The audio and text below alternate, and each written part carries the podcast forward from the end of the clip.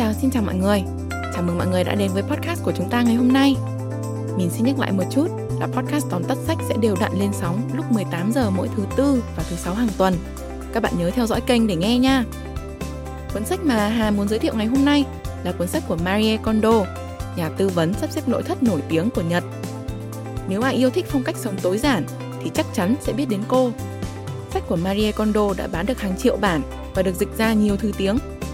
Năm 2015, cô lọt vào danh sách 100 nhân vật có ảnh hưởng nhất thế giới của tờ Time. The Life Changing Magic of Tidying Up với tựa tiếng Việt là Dọn dẹp cùng Marie Kondo nói về phép màu từ việc dọn dẹp. Qua đó giúp chúng ta từng bước tinh giản, sắp xếp và lưu giữ đồ đạc của mình, biến tổ ấm của chúng ta thành một nơi sáng sủa và yên bình. Bây giờ thì hãy cùng Hà lắng nghe tóm tắt sách của Dọn dẹp cùng Marie Kondo ngay nhé!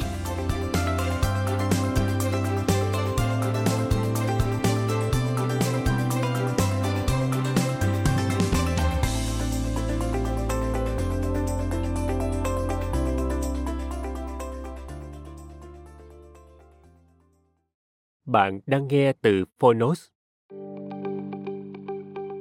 Tóm tắt sách, The Life Changing Magic of Tidying Up, Tác giả Marie Kondo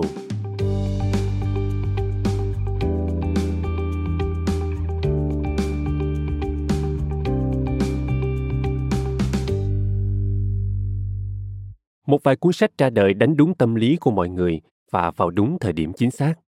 Cuốn sách của Marie Kondo chính là một trong số đó. Được xuất bản vào cuối năm 2014, The Life Changing Magic of Tidying Up đã bán được hơn 6 triệu bản trên toàn thế giới, sử dụng duy nhất một câu hỏi. Liệu thứ này có khơi gợi niềm vui không? Làm trọng tâm cho quá trình dọn dẹp. Marie Kondo đã giúp dọn sạch và tống khứ sự bừa bộn ra khỏi ngôi nhà của chúng ta. Dọn dẹp không phải chỉ để cho nhà cửa trở nên ngăn nắp, gọn gàng trên hết nó còn là một trải nghiệm tinh thần không chỉ dọn dẹp nhà cửa mà chính là bạn đang làm sạch tâm trí và cơ thể mình thông qua đó mời bạn cùng phonos điểm qua ba nội dung chính trong cuốn sách The Life Changing Magic of Tidying Up. Nội dung thứ nhất, bắt tay dọn dẹp từ những món đồ dễ quyết định nhất. Khi tiến hành phân loại vật dụng, bạn cần phải xác định mối liên hệ giữa bạn với từng món đồ mỗi thứ có một mối liên hệ khác nhau.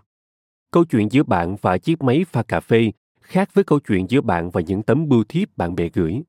Chỉ cần thoáng nghĩ tới những người mình yêu quý, ký ức về khoảng thời gian vui vẻ bên nhau sẽ lập tức ùa về. Bạn hiểu cảm giác này đúng không? Vật dụng cũng thế. Vậy nên có một số đồ đáng giữ, còn một số thứ thì không.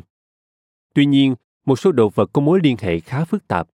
Vì vậy, tốt nhất chúng ta nên bắt đầu với nhóm dễ là những món đồ chức năng như quần áo, sách vở, đồ công nghệ, giấy tờ và những thứ vụn vặt khác.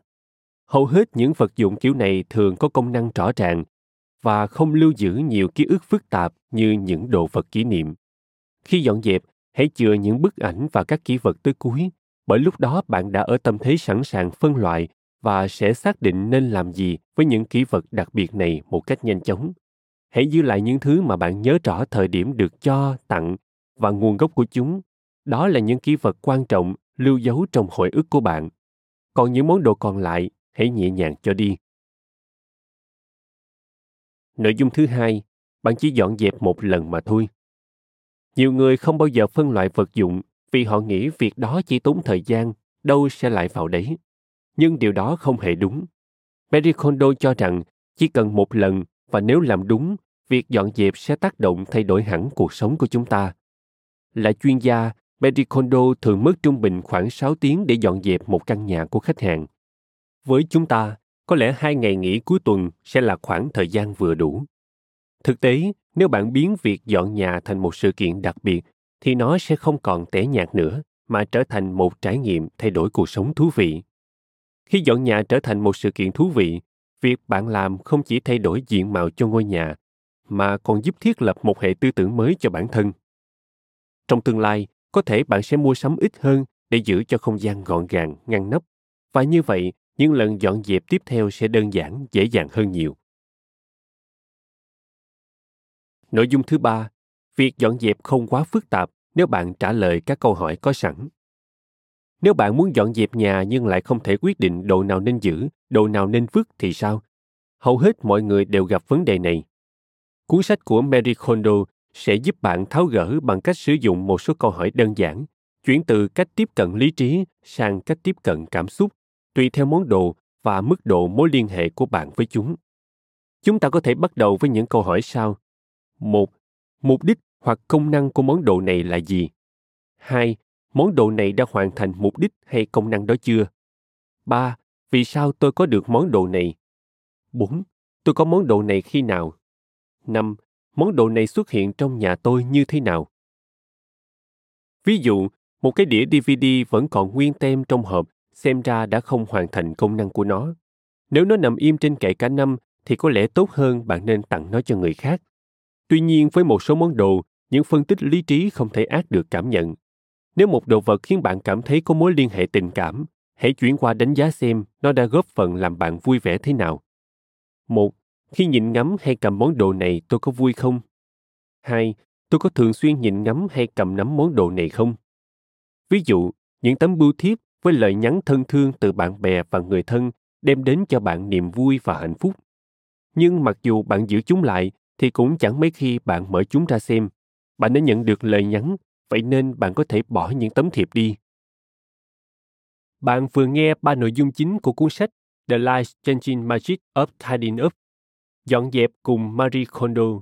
Cuốn sách mang tinh thần của chủ nghĩa tối giản và triết lý tinh giản vào cuộc sống của chúng ta.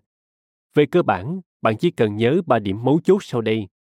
Đừng giữ những món đồ không cần đến, dành ngày nghỉ cuối tuần để dọn dẹp, giữ lại những món đồ mang lại niềm vui. Nếu năm năm qua bạn chưa thực hiện một công cuộc tổng vệ sinh nào, thì đây chính là dịp để bạn bắt đầu. Cuốn sách này sẽ tiếp thêm động lực cho bạn.